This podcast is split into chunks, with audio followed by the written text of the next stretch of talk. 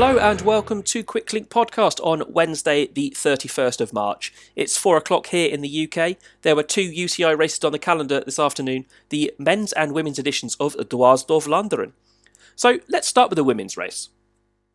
Halfway through the 122 kilometre parcours out and back from Waregem, it was Trek Segafredo who looked to be holding all of the cards up the Taaienberg in the absence of the SD Worx and Ceratizit teams but a group of three attacked, and that grew to six riders strong before the Kruisberg climb, before Annemiek van Vleuten, her teammate at Movistar Leah Thomas, and Katarzyna Niewiadoma clipped off the front.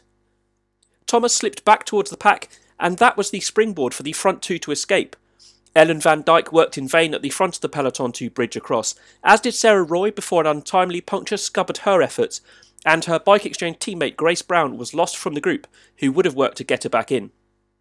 The lead pair's gap was only 30 seconds or so, but they kept their head down and kept fighting to the finish. Van Vleuten led the pair into the final right hand turn and the 300 metre drag up to the finish line.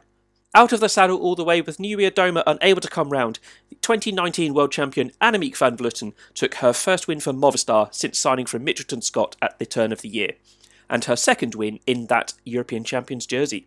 Katarzyna Niewiadoma of Canyon SRAM second, before Alexis Ryan won the bunch sprint for Canyon SRAM, coming in third.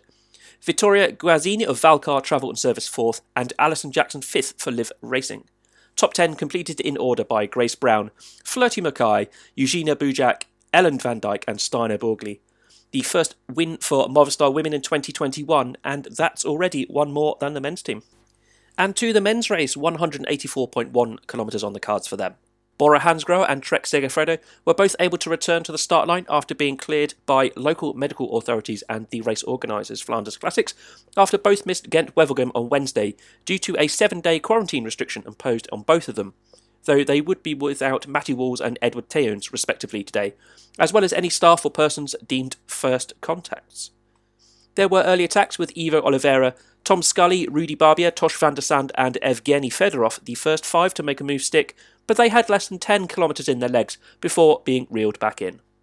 With 75 kilometres done, over the top of the Kruisberg, Ethan Hayter of Ineos Grenadiers made a move, and he was joined by Florian Vermeersch of Lotto Soudal and Jelle Wallays of Cofidis.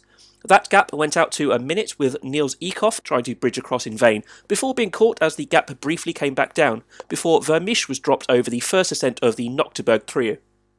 Up the Taaienberg, Hayter and Wallays were caught, with Dylan Teuns making an immediate move after the cobbles came to an end, and a group of 28 riders found themselves as the lead group, with the peloton splitting into three distinct groups behind them motoring along, and a fourth containing those unlikely to make it all the way back to Waregem. Dylan Van Baarle was the next to make an attack, and with Ethan Hayter disrupting the chasers for his Ineos teammate, the situation with 45 kilometres to go was Van Baarle 25 seconds up the road, with a chase group of 10 behind him at Eenkhoorn, Hayter, Kristoff, Laporte, Nizzolo, Philipsen, Politt, Senechal, Stuyven, and Wellens. 15 seconds behind them were six riders, that's Garcia Cortina, Kung, Os, Rosso, Van Avermaet, and Van der Poel, who they waited for. And then a third group also joined them for a front chase group of 30 in total. Van Baarle, two kilometres from the top of the Kruisberg, before Victor Campenaerts, Luke Durbridge, and Ivo Oliveira set off in pursuit of the Ineos man. Up and over the climb through the feed zone, and with 30k to go and en route to Nokereberg for the second time, Van Baarle now had a lead of 30 seconds, with the chase group nine riders strong that's Van Aert, Senechal, Stuyven, Laporte, Theuns, and Barguil having caught the chase trio.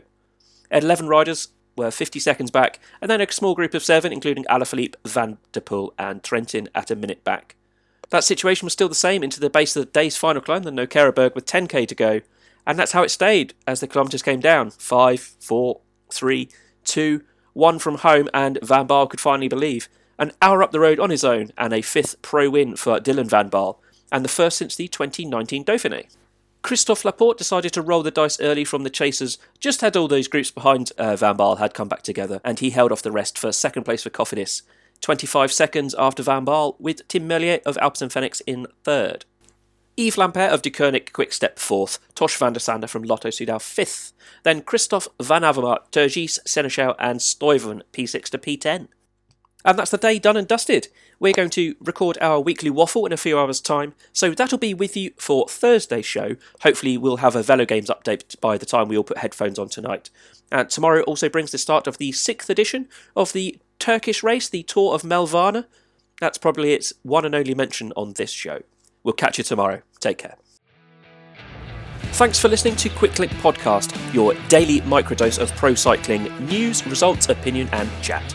We'll be back tomorrow with another show, but in the meantime, you can hear all of our previous episodes at quicklinkpod.co.uk and find us across social media at QuickLinkPod. If fantasy cycling is your thing, our Velo Games show league code is 572732917. Like and subscribe, rate and review, and we'll see you tomorrow. Bye now.